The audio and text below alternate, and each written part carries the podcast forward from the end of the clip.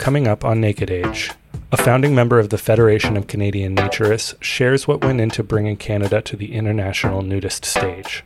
Both sides decided to come together in 1989, I believe. And we started with consent of both organizations, the union that made it possible to be represented as one organization in the INF, in the International Federation.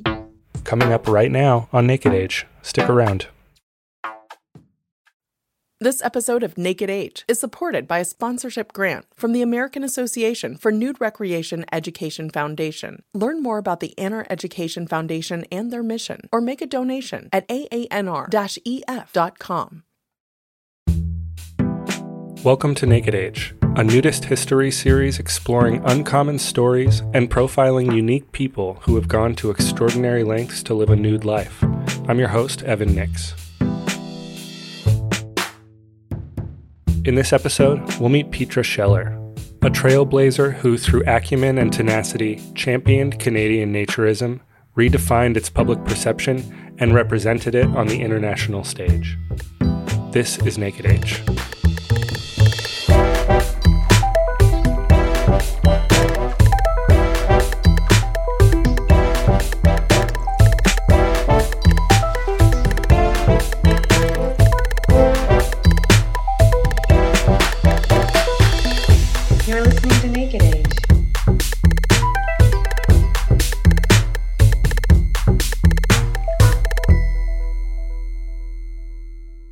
Gonna you gonna make like phone ringing sound?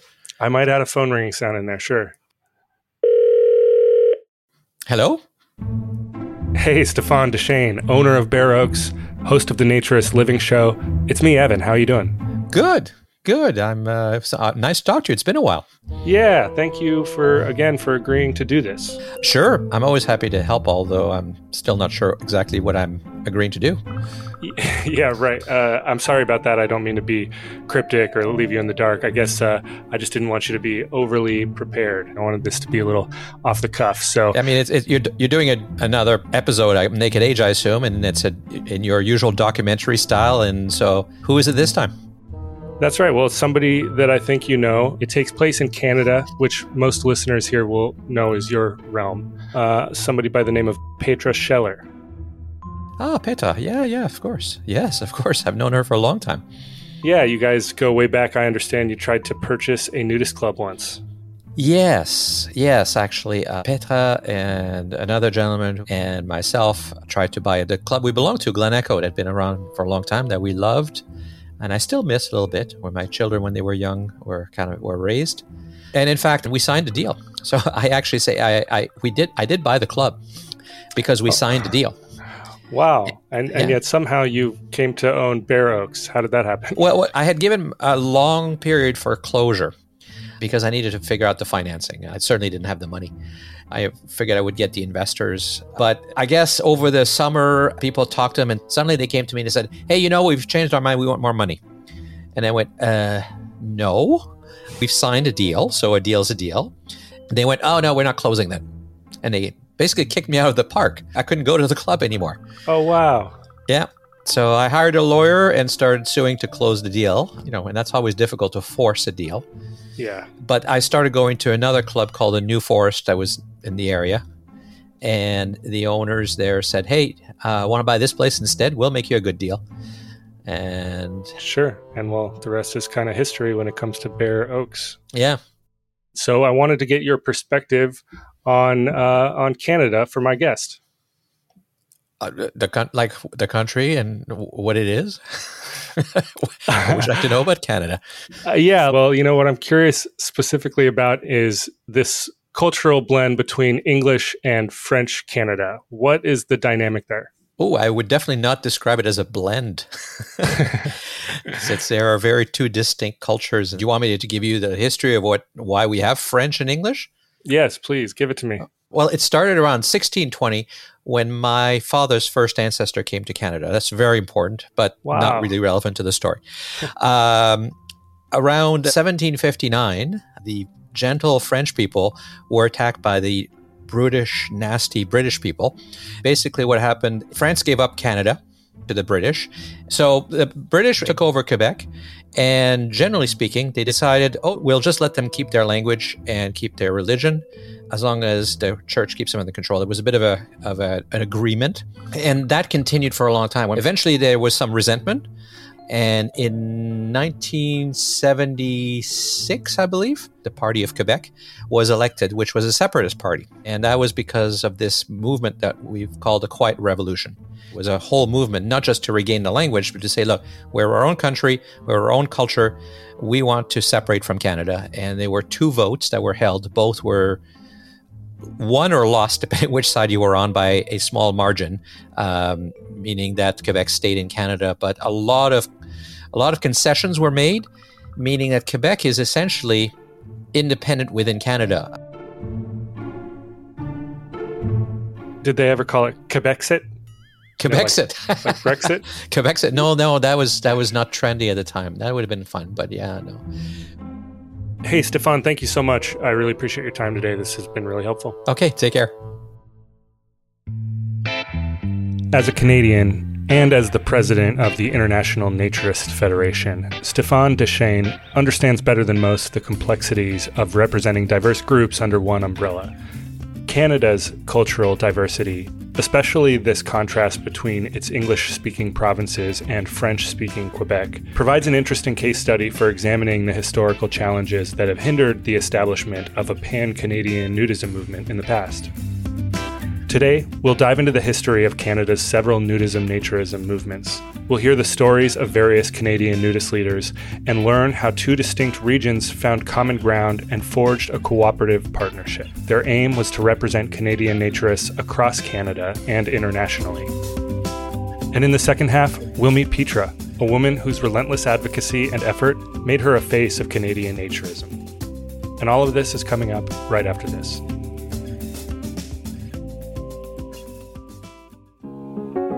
If you're someone who's ever wondered about the cultural aspects of nudity in art and the world, look no further than Planet Nude.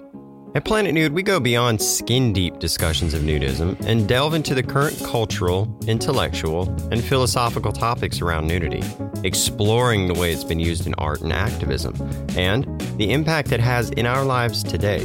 With a diverse group of contributors, Planet Nude brings thought provoking essays and art uncovering everything from the history of nudism to the latest news. Join the close free conversation at Planet Nude by subscribing on Substack today at planetnude.co. See you on Planet Nude.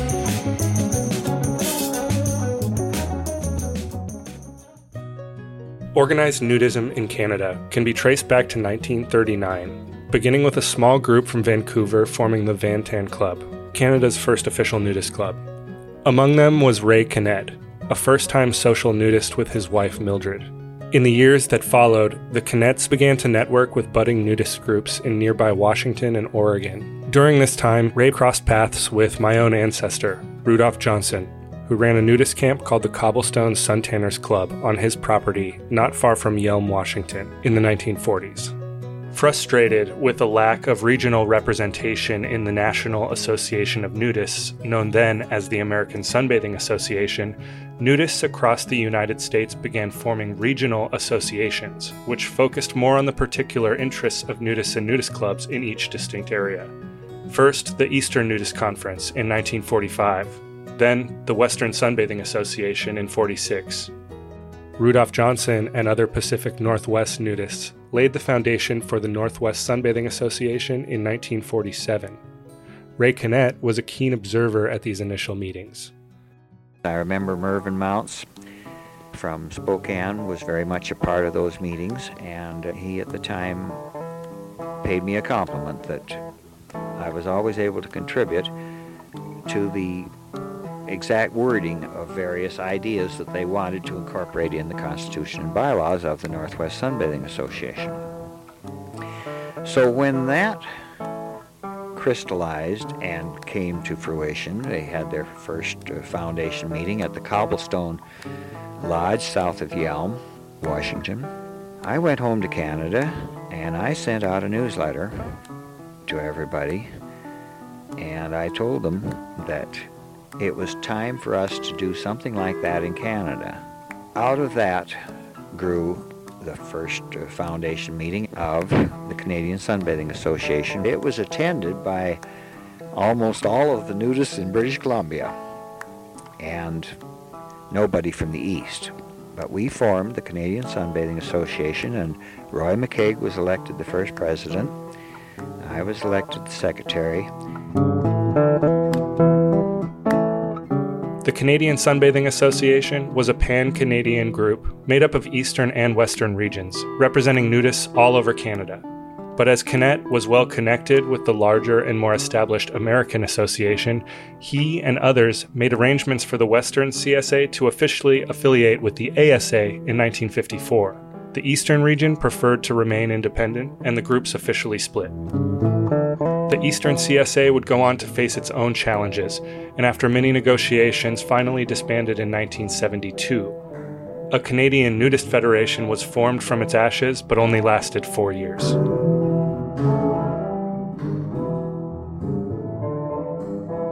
With the disintegration of these organizations, nudists in eastern Canada and Quebec were left in a precarious situation with no organizational support.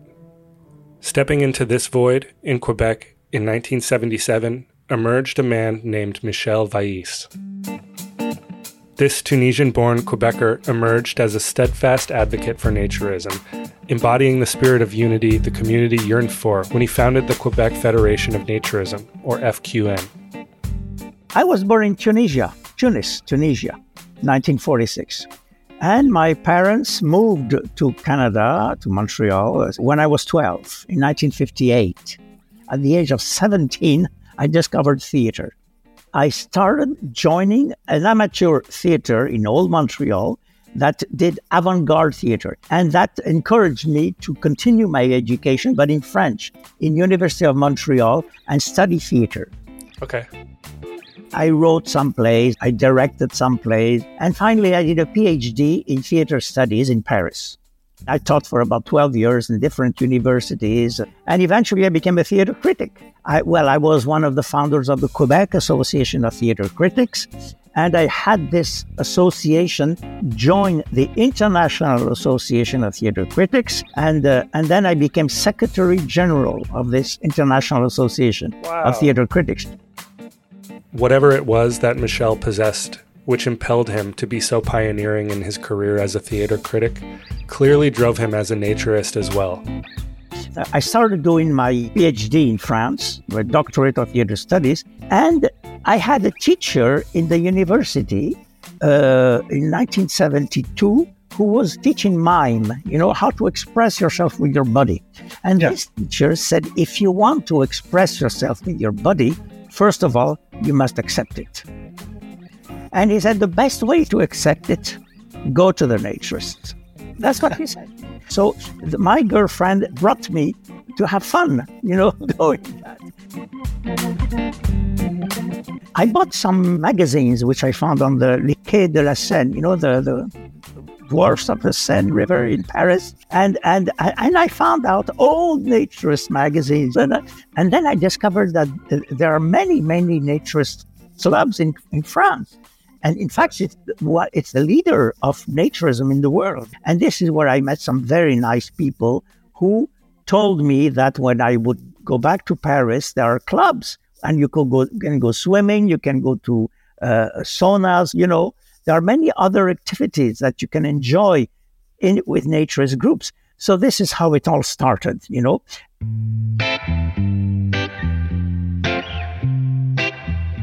When we came back to Montreal after my four years in Paris, I had my PhD. Then I, I wanted to see if any such thing existed in Quebec.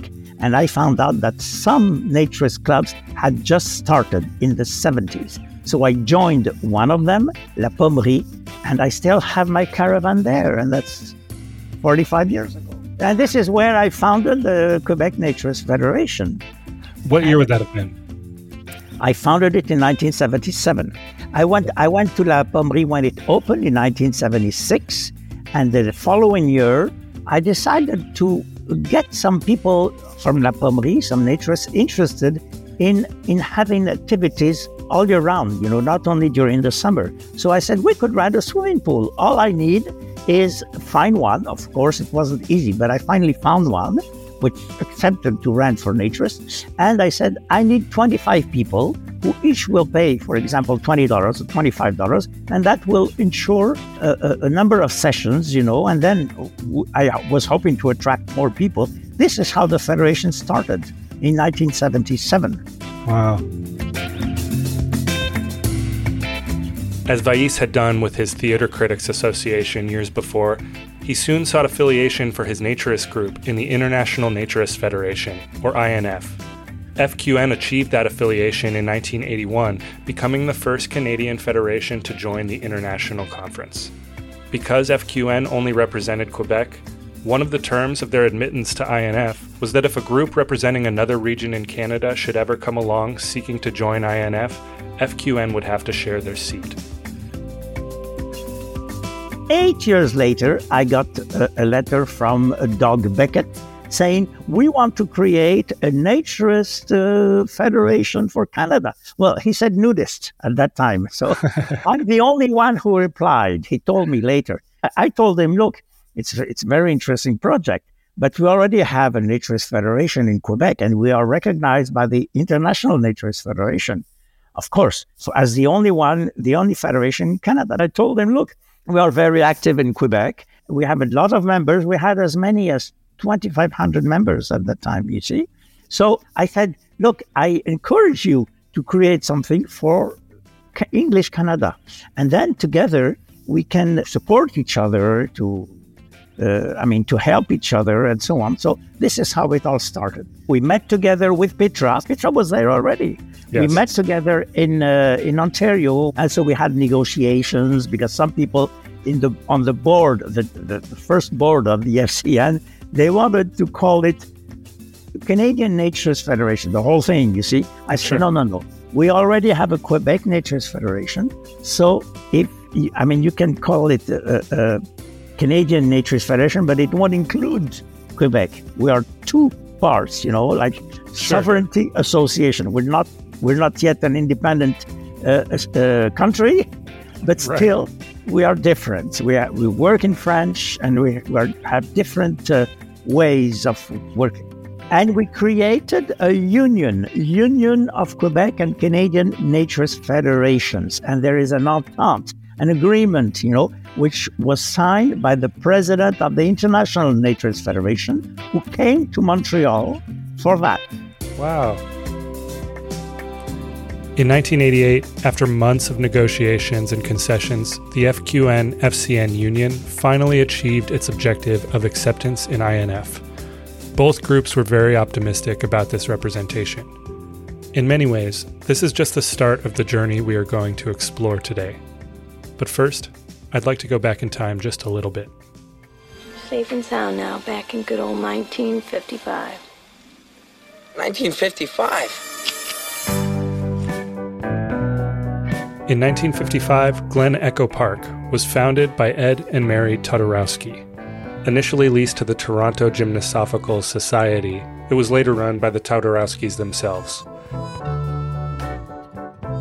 Doug Beckett first learned about Glen Echo in 1958, reading Ray Connett's column in Sunbathing for Health magazine. So we contacted a club member whose name was in the magazine, one of the uh, officers of the club, and uh, were interviewed and then had the directions of how to get to the club and turned up one June day when the temperature was about 50. Everybody was dressed quite warmly, but it very quickly warmed up, fortunately. Doug and his wife Helen stayed members of Glen Echo for many years, witnessing the club's development from a raw natural camp to a rather developed resort club. By the mid 80s, Doug was thinking about retiring from his engineering practice. He believed this was the perfect moment for nudists in Canada to come together, assist each other, share information, and build relationships. During that summer, Doug, together with two volunteers, began what we now know as the Federation of Canadian Naturists, or FCN. Over more than 30 years as a nudist in Canada, Doug had developed a vision of a unified Canadian nudist organization, learning from past groups' triumphs and failures. Beckett knew that FCN had to be done in a collaborative way, which included his French speaking neighbors in Quebec. And one thing that they were doing exceedingly well was producing a magazine. Theirs, called Au Naturel, had been named by a popular vote of its membership and was a full color French language naturist magazine. Beckett, impressed with their work, came up with an English translation of the title Au Naturel, and that's how the FCN's magazine Going Natural was born. Doug was a passionate writer and important voice, but he knew he would need help from someone who could serve as the magazine's editor. This is where Petra Scheller officially enters our story. And our next guests are naturalists, and we're going to explore the Naturalist Society with Stéphane Deschênes and Petra Scheller. They, have been naturalists for many years and with the Canadian International Naturist Federation. Welcome to Chronicle. Would it be okay to just correct you slightly? You introduce us as naturalists, which is, we're actually naturists. Okay. Naturalists are the bird watchers, and they kind of get us confused with them, and that's the distinction. Okay. But naturist is, is the, the word for Okay, us. now what is a naturist? With an education in journalism and literature and public relations experience, Berlin born Petra Scheller had the tenacity to become a significant force for Canadian naturism. As a founder of the Federation of Canadian Naturists, she pushed for a strategy targeting the general public instead of just existing naturist clubs. And as a writer and editor of its magazine, Going Natural, she influenced the movement with her voice. She led the effort to foster and expand FCN to include the rest of English Canada's existing naturist groups.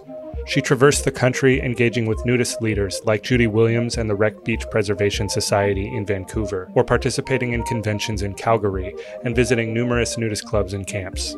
She was instrumental in the FCN's drive for affiliation with the International Naturist Federation, viewing this as crucial for Canadian naturism's prosperity. She then brought her skills to support the public relation efforts of INF itself.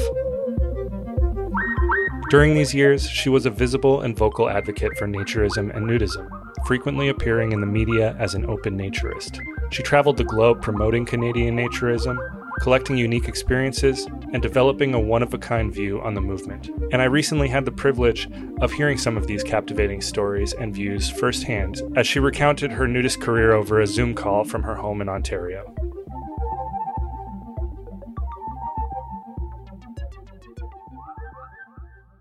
What is your earliest memory of nudity?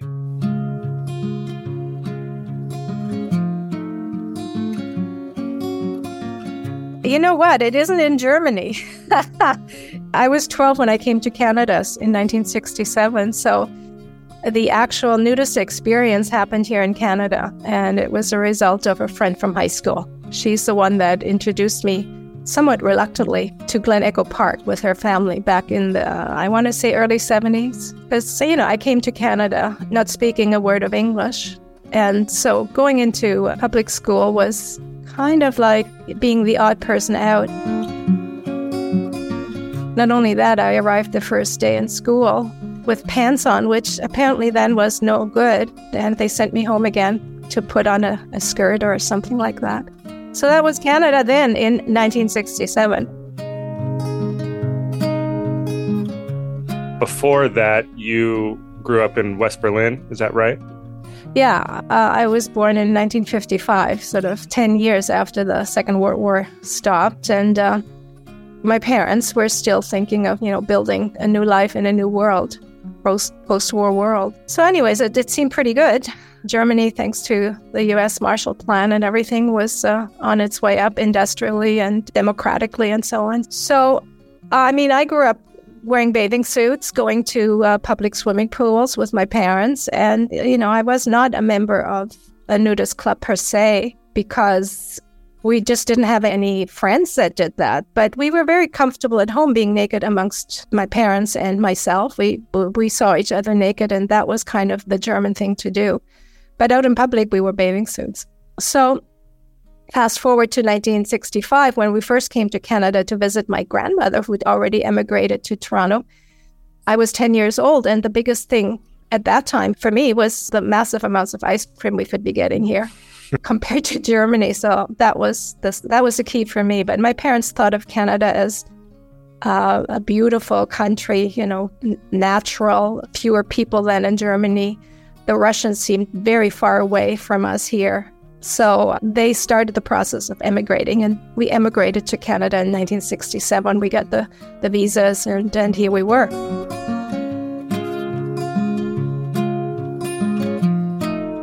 And then I went to school as the, the crowd who didn't speak any English.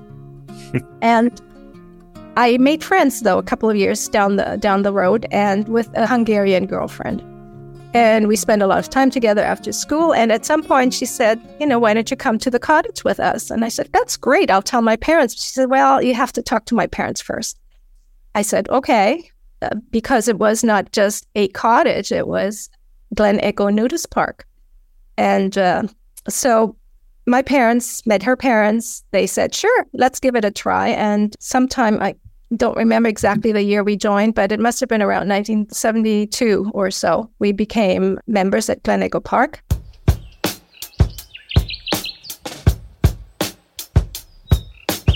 I blended right in, you know, clothes came off because that's what my girlfriend did. And we went on to play volleyball and swam and, and laughed and joked as sort of free pubescent teenagers.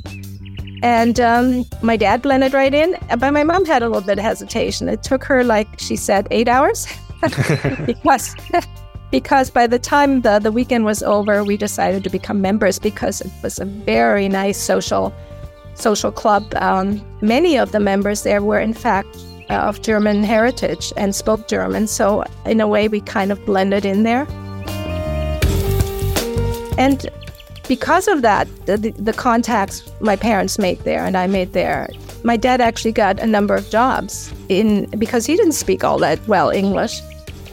And he be, he got some jobs through some of the members at Glen Echo Park, and that's how our life progressed, you know, from there on in.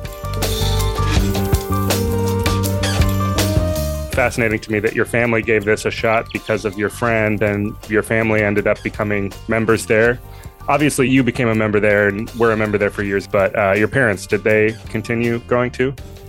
Absolutely yeah um, they they did. And i mean we we stayed members more or less. I want to say until it closed. It, it opened in 1955 in uh, glen echo did which is the year of my birth strangely enough. But it closed i think it was around 2009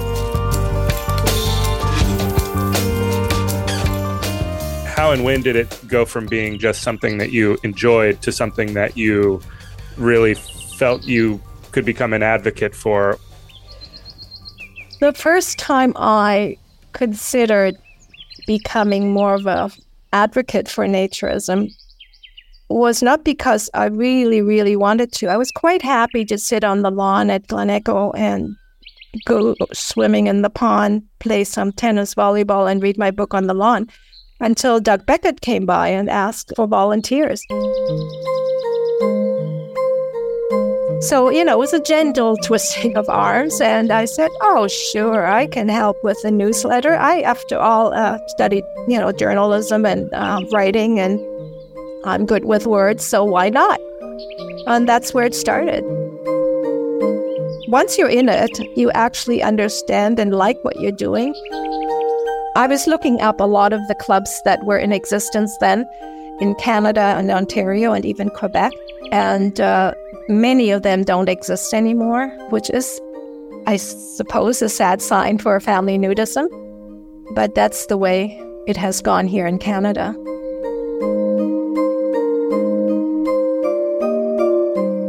The FCN, Federation of Canadian Naturists, mm-hmm. was a standalone organization that was started by Doug Beckett, his ideals and his uh, attempt at getting more volunteers involved, where I come in. We then started the FCN and the, the magazine Going Natural.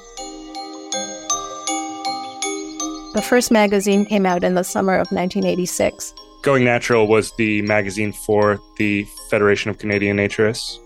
It it was. Okay. And and still is. Doug Beckett had in mind to to not just have it a local organization, we wanted it to be a federal, countrywide organization.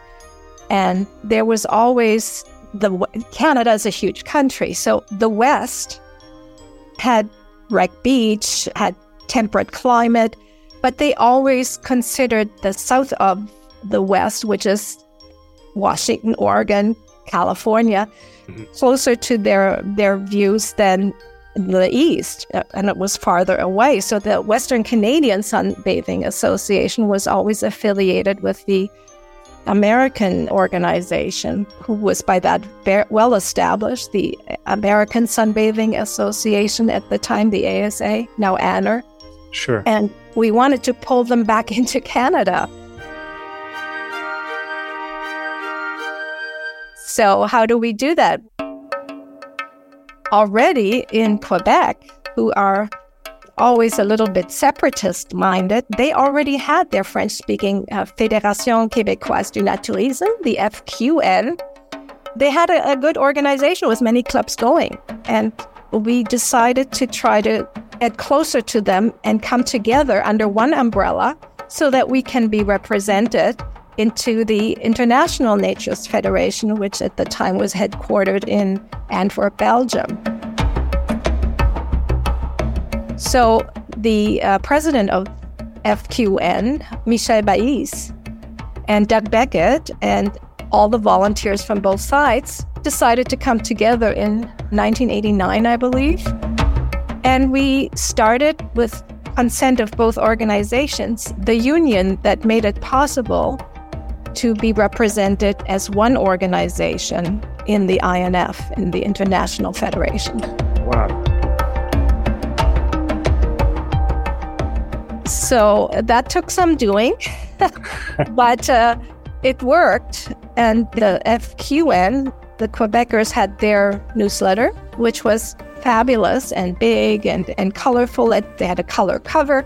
And here we are with the cut and paste of a black and white little newsletter that we started with. And uh, we got a volunteer who was a printer to lay it out and to print it. It was all Doug Beckett's doing, and he just pulled us all together. And then we tried to entice the Western organization to come closer to the federal organization in Canada and less reliant on the American organization, who which they were not too interested in giving up the Western Canadian Sunbathing Association, but you know they saw our need and our wants, and certain members of the leadership were quite comfortable in, in trying to help us with their ideas.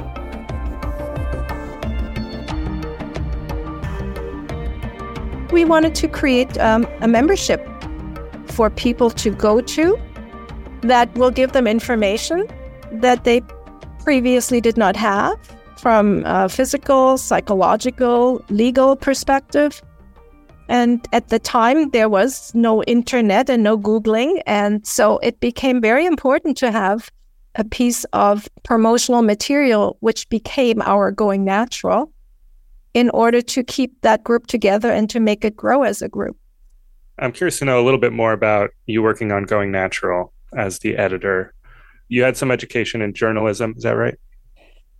Yes, at university I took literature, Spanish, French, uh, German, and English literature, and then I had a bit of a, a misstep with a very short lasting marriage, and I went to France to live there for about six months before coming back to Canada and pick up a journalism degree my ideal was to be a foreign correspondent, which didn't happen because I got sidetracked into an organization that gave me a job that was interesting at the time, but not really fulfilling, which I left in the late 80s. And then I met my husband, and I had a business with a partner that was called Oakwood Communications which was public relations marketing firm that wrote and produced material for corporations, newsletters, annual reports, that kind of thing. I've never lost the desire to follow foreign journalists. I still do that with a passion, but I, I myself never took that path. Do you think that that informed your approach to writing for Going Natural in some way? I think so. I started because Doug Beckett started the magazine and he was the editor, and I produced some material for writing. And then and then I took over as editor. And then uh, Paul Rappaport became a fabulous editor for many years. We had more members at the time, therefore, more money coming in, and we hired an actual designer to create a new logo for our magazine. And the layout was done by the designer as well. And it was really a good looking magazine full of photos and color. And mm, it was, great, it still is good. Yeah. And it's still a bilingual publication. So there is Michel Vaïs, the former president of the FQN, mm-hmm. is still doing translation for the English articles that are submitted, and then they publish it in the in the Going Natural. So that's still wow. a symbiotic relationship. What were some of the challenges you faced with publishing a magazine? Well, first of all, getting material together for Going Natural was like pulling teeth. Um, it, it, and I think that's the same for anything that you produce. Uh, people will say, "Oh, I have ideas," but to get them to actually contribute in, in word or writing or photos, photos was always a very difficult thing because you there were many people who, to this day, who were nudists at the club, but none of their families, their work environment, nobody knew that they were nudists. And I have many examples of that. Yeah. And I said to myself then, in my early years of going into the workforce, that I would try never to do that. And to this day, I have never had to hide it anywhere. And wherever I have worked or lived, they all have known about it. And I, to, to my knowledge, have never had a negative experience because of it. But that is not the case with many members. Sure. So, the hardest part was getting photos. So that's why many of the early magazines have a lot of my photos because I, I didn't care. I, I had a, a purpose in mind that it didn't it, it didn't affect me. So I can use my photos. So I use my travel photos, my travel experiences, my INF experiences, all the clubs that I have visited, mostly Cypress Cove because that was my uh, favorite club outside of Kissimmee. And I remember it being an orange grove, never mind the gorgeous big club that it is now. I used my connections to, you know, the Hadleys and Paradise Lakes, Lake Como. Those were the ones I used to visit because being Canadian, we had too much cold weather and I always was drawn to somewhere south. So that's how I contributed to the magazine. Well, you mentioned the Hadleys, and they were sort of like uh, nudist um, I royalty. Don't word, I don't want to use the word royalty, but they were sort of like uh, the face of, of the American Sunbathing Association and and American nudism for several years, and were very very involved. You you knew them both. Oh yes, yeah, Jim and Pete very well, very well. I have yeah, I have photos of them all, and I was very close friends with Dean and his first wife. Yeah, so I have that history for sure. Jim Hadley, along with his wife Pete, and son Dean founded Cypress Cove on a former Florida orange grove in 1964. Following the lead of folks like Ray Connett, the Hadleys believed that it was paramount for their club to be actively involved in the textile community around them. And over the next several years, they grew their club to become the premier family naturist resort in the United States. Jim grew more and more vocal about American nudism and in 1980 became president of the American Sunbathing Association. He passed away in 1992. Pete died in 2000. It's interesting, you know, and I'm curious to know your thoughts on this. You, you sort of became, I'm sure, in some ways, the face of FCN and going natural because your photos were all over the place. That's right. You know, that may have not have been in, intentional, but um, I think maybe there was a similar effect with the Hadleys or, or something like that. Well, I, I think I, am just looking at a book I have in my hand here that I got from from them. It's called The Nudist Park Management Guide by James Hadley and Bernice Goldberg. And it was written in 1986. It's a hardcover book that explains how to successfully run a nudist club, to start and run one. Jim Hadley had a vision when he bought those acres of orange grove.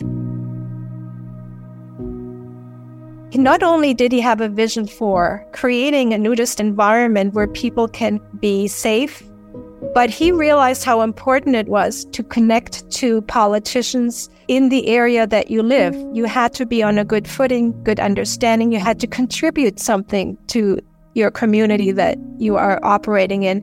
And he made his club not an outlier, but an integral part of the community, which is something that is um, not well understood, I think, in many of the smaller clubs that wanted to get started.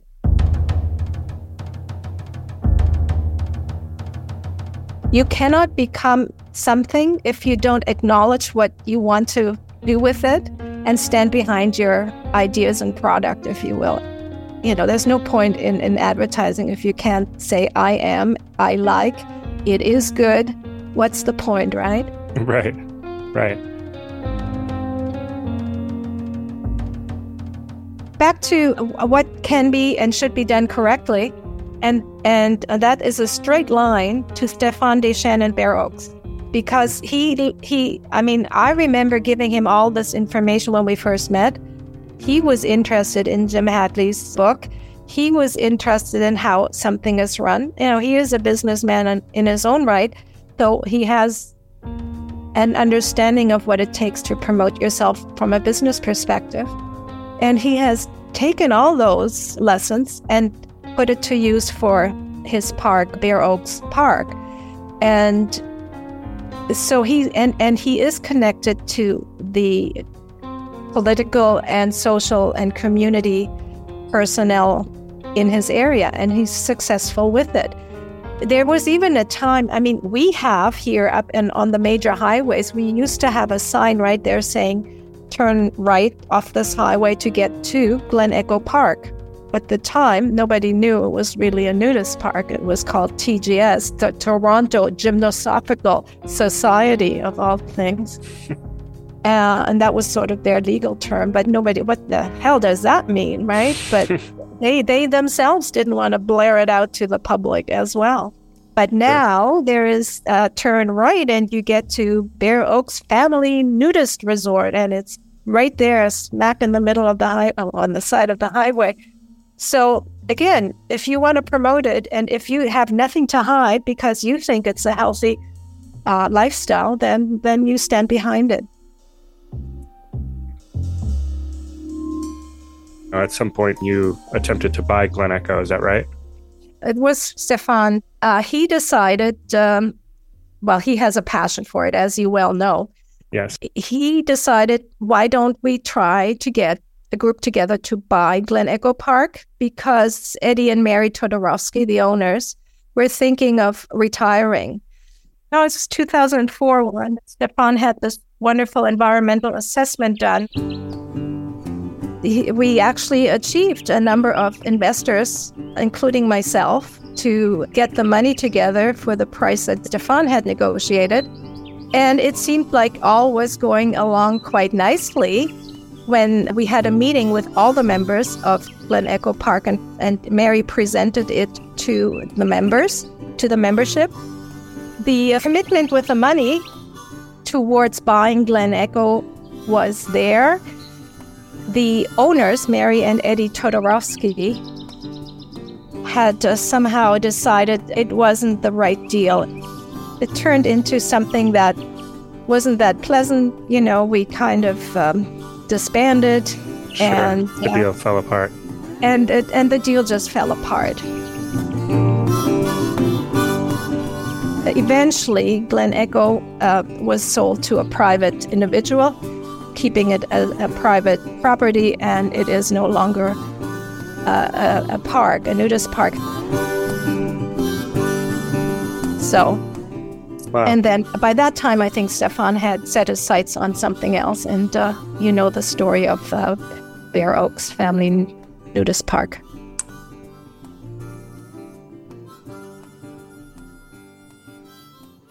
We, we touched a little bit on your involvement with INF, but maybe you could just clarify what that was and, and how that started. Yeah, that started because once we started with the FQN FCN union in order to promote the national oneness to the international organization, the International Naturist Federation, the INF, we had to make some sort of contact and representation at their meetings, at their congresses. So, because I spoke German, English, French, and I had some Spanish, they thought I was a good candidate to be the one that goes over there to represent that union. And we alternated between who goes every two years. One one time it would be an FQN member the, from Quebec, one time it would be an FCN member from English speaking Canada. And that's how we, we did it. And so I've been over there a number of times to the various congresses. And at some point, somebody thought it was a good idea to put my name up to become a member of the executive committee of the INF in the public relations function. And then I was voted in for that then I became the PR person. And then, of course, whenever the congresses happened, uh, one year they did it at Paradise Lakes. And so I was there not as an FCN member, but I was there as the INF PR person. and uh, that's how it went for a number of years in the late 80s, early 90s. I guess you kind of want to know what the INF does and why does it exist. well, yeah, that's probably worth sharing a little history on.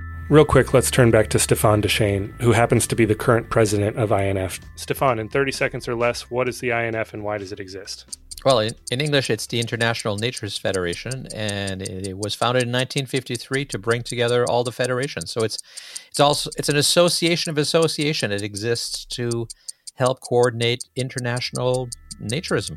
Perfect. 15 seconds. You nailed it. The INF has its own issues, you know, internal European ones and then international ones. The main one was when the uh, American organization AANR pulled out because they didn't want to spend the membership fee. Membership fees are based on the number of members you have in the country, mm-hmm. and of course, the largest one has been the uh, has been AANR, and and when you pull those dollars together, they thought, mm, you know, I'm assuming they assumed that it, they said it was better used at home than spent elsewhere. Doesn't that reflect political realities, doesn't it? Sure. Uh, anyways, that's what happened. They moved out, but the INF continued to function because it was always seen as a very European centered organization, which of course it was and sure. is. but the Europeans also wanted, just like Canada wanted to reach out to the US and to the world, Europe wanted to reach out to South America and to North America and and Asia and Africa. And cultural mores come into play when, when you try to start something.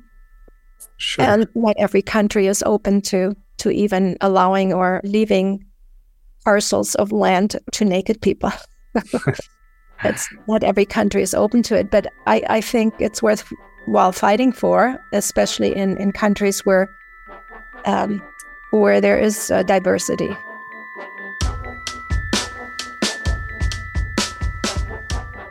People say, "Why should I belong to an organization when I can just go, you know, up, uh, you know, two hours from here and, and be on my own? I don't need an organization to be nude."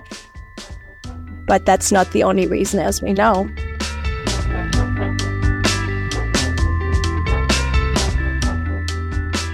What can you tell me about Bare Necessities? Bare Necessities started maybe a couple of years before I went on my first Bare Necessities trip, which would have been in 91 or 92, somewhere around there. And Bare Necessities started with Nancy and Tom Tiemann, who they had friends that they so, did nude, uh, social nudity with, and they decided to rent a boat, like a fishing boat or something, with something like 20 or more people. And that was such a success. Basically, that's how it kind of grew into uh, the company that it is today, where they do at least two trips a year. COVID kind of put a damper on it, but they, they're back in full force right now. Uh, so because I was editor and because I was involved in nudism and I, I was a known name in nudism, I approached them to see if they would allow me to go on the cruise uh, on a free trip if I do interviews that I will then write about in our magazine. And they said yes. So I got to go on a free trip, which was amazing. Wow. And it was, uh, I think, one of the larger ones then because nobody did what they did. Uh, everybody did maybe, you know, you can hire a sailboat. There's the odd sailboat operator, but those were all like, you know, 10, 12 people that organized it themselves. But Bare Necessities tried and did make a business out of it. And um, so I went for free. I did the write up and I continued writing on their cruises by when other people submitted their material, I would edit it and, and publish it in our magazine. Huh. And I got to be friends with them, with Tom and Nancy. And uh, so I was invited back, not just as a writer, I was invited back as Bare Necessity staff for that time of the cruise so that I would be on call with, I don't know, I want to say 15, 20 other people that came from all over the United States and maybe even Europe who were sort of helpers, organizers, along with the bare necessities staff to help move hundreds of people around, give them information, be nice to them, tell them to do what not to do, stand at the restaurants, make sure they don't come naked into the restaurant. They have to wear clothes, you know, properly dressed, at least for the restaurant. And sure. are the kinds of jobs that don't take photos of people that don't want to be photographed and all of that kind of stuff. Sure. So I've done that for many years. Uh, how cool. Do you still do that? Uh, I, I still get invited. I have actually declined in the last three cruises because of COVID and because of um, it wasn't convenient. Let me put it that way to go. Well, I'm curious about that. You know, um, you haven't been on this cruise in a while. What does nudism or nudity look like in your life now?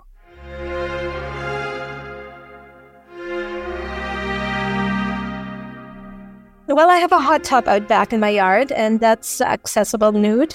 So I do that, and and in the summer I have a cottage which I go to and invite my friends.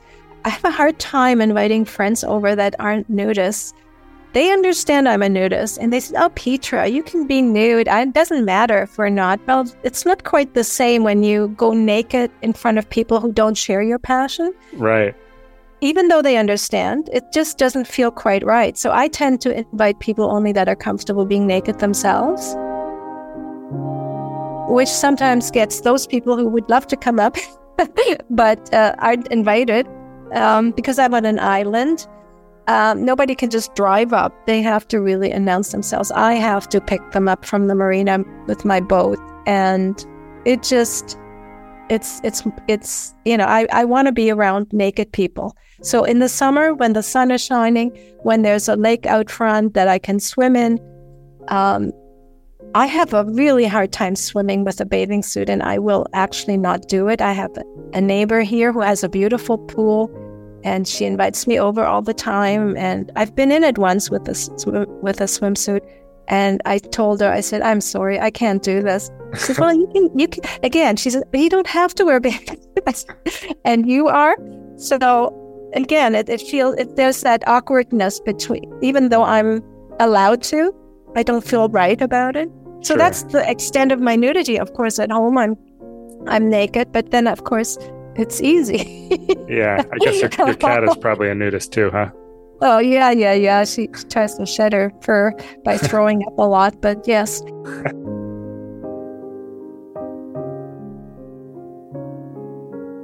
Where is Canadian nudism going? I'm not sure to answer that question, and I think it reflects sort of my greater concern with how naturism fits into anyone's life or how any issue fits into anyone's life, given that we now have access to the internet, which is so vast. If Google died tomorrow, I think we would all be lost. Google will uh, allow you to um, type in, you know, naturist activities in my area, and boom, you get it or not. Or where are the closest uh, nudist beaches? Where are the what country accepts nudism, you know, and bang, you have an answer. Yeah. And um, so you don't need an organization to tell you where you can go and where you can't, which was one of the problems in the past. 30 years ago, that's wasn't that easy. Right. So the the where does organized naturism go from here? I don't think it's that easy to answer, and I'm not sure I have an answer. I don't see it growing in leaps and bounds mm-hmm. uh, unless something changes. And by that, I mean the attitude towards it too. And, and um, honesty is, is a factor. And again, I bring it back to politics because I just watch those lies.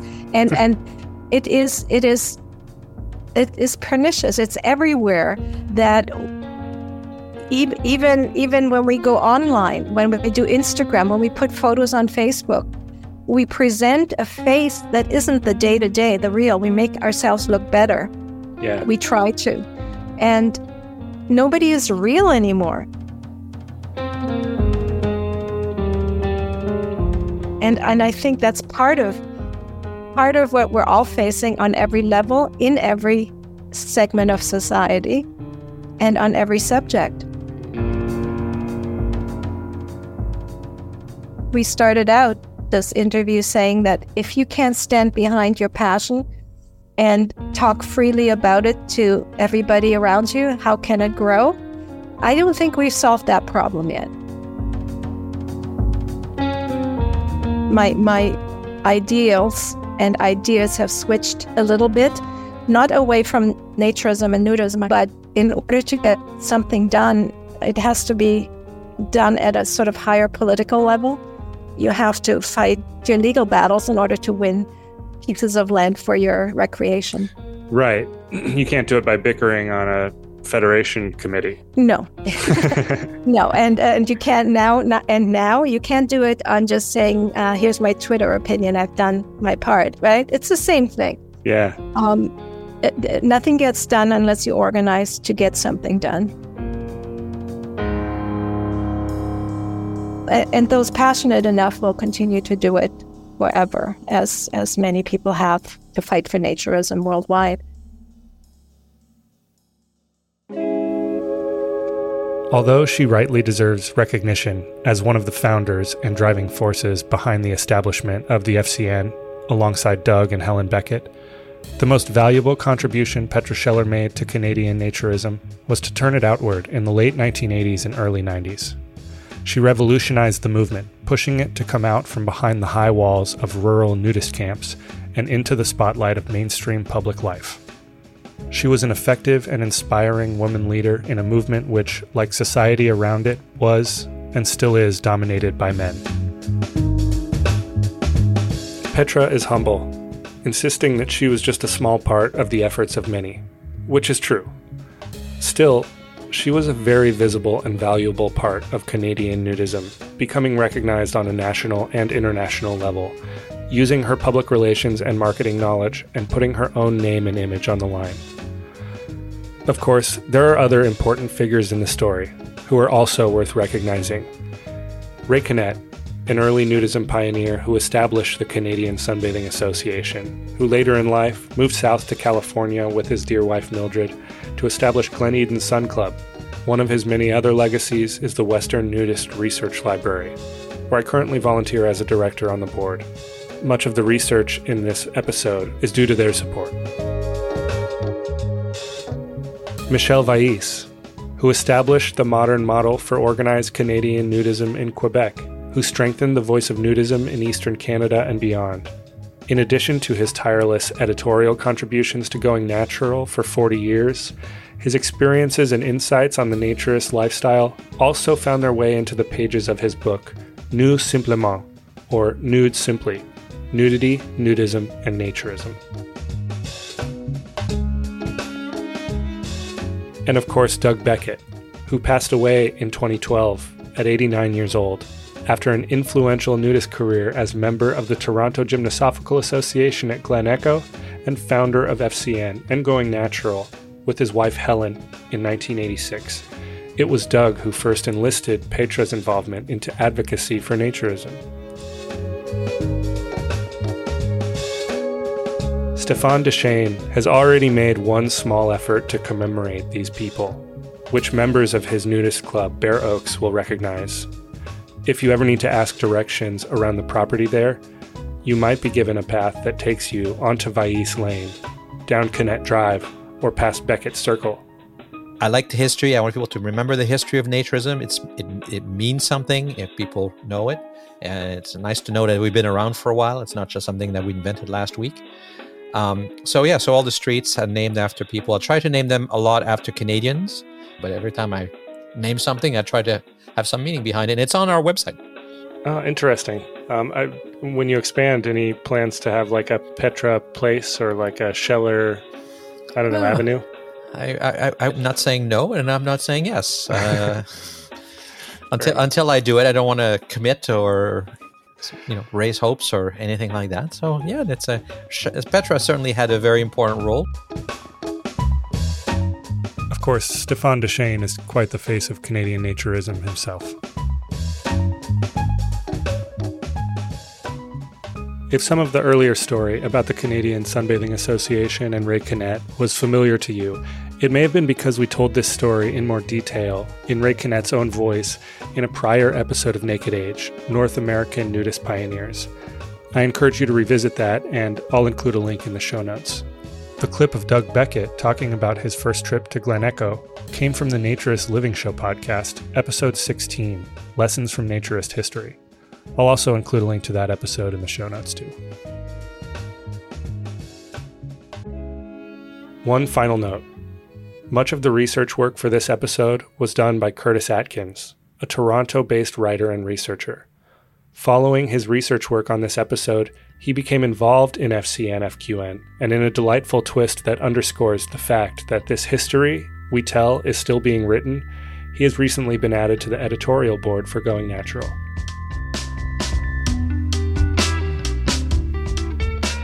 This episode of Naked Age included music licensed with permission from the Independent Music Licensing Collective, as well as sourced from the Free Music Archive under a Creative Commons license.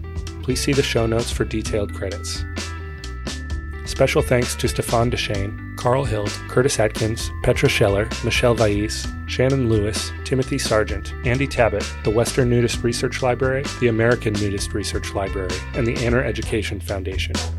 If you enjoy Naked Age, please head over to your podcast platform of choice and leave a rating and review. Join the Naked Age Planet Nude community with a paid subscription to our Substack newsletter, Planet Nude. For just $5 a month, you can support the research and content that goes into the newsletter as well as this podcast, both of which are labors of love. Plus, the membership comes with exclusive access to articles and community threads and other fun stuff. Subscribe at www.planetnude.co. Finally, you can listen to past episodes of Naked Age or read the behind the episode blog at nakedage.co. You can also connect with me on Twitter at nakedagepod. If you enjoy Naked Age and you appreciate what I'm doing, please feel free to reach out to me. Send me a note, ask me a question. You can reach me at planetnude at substack.com. I'm Evan Nix. Thanks for listening.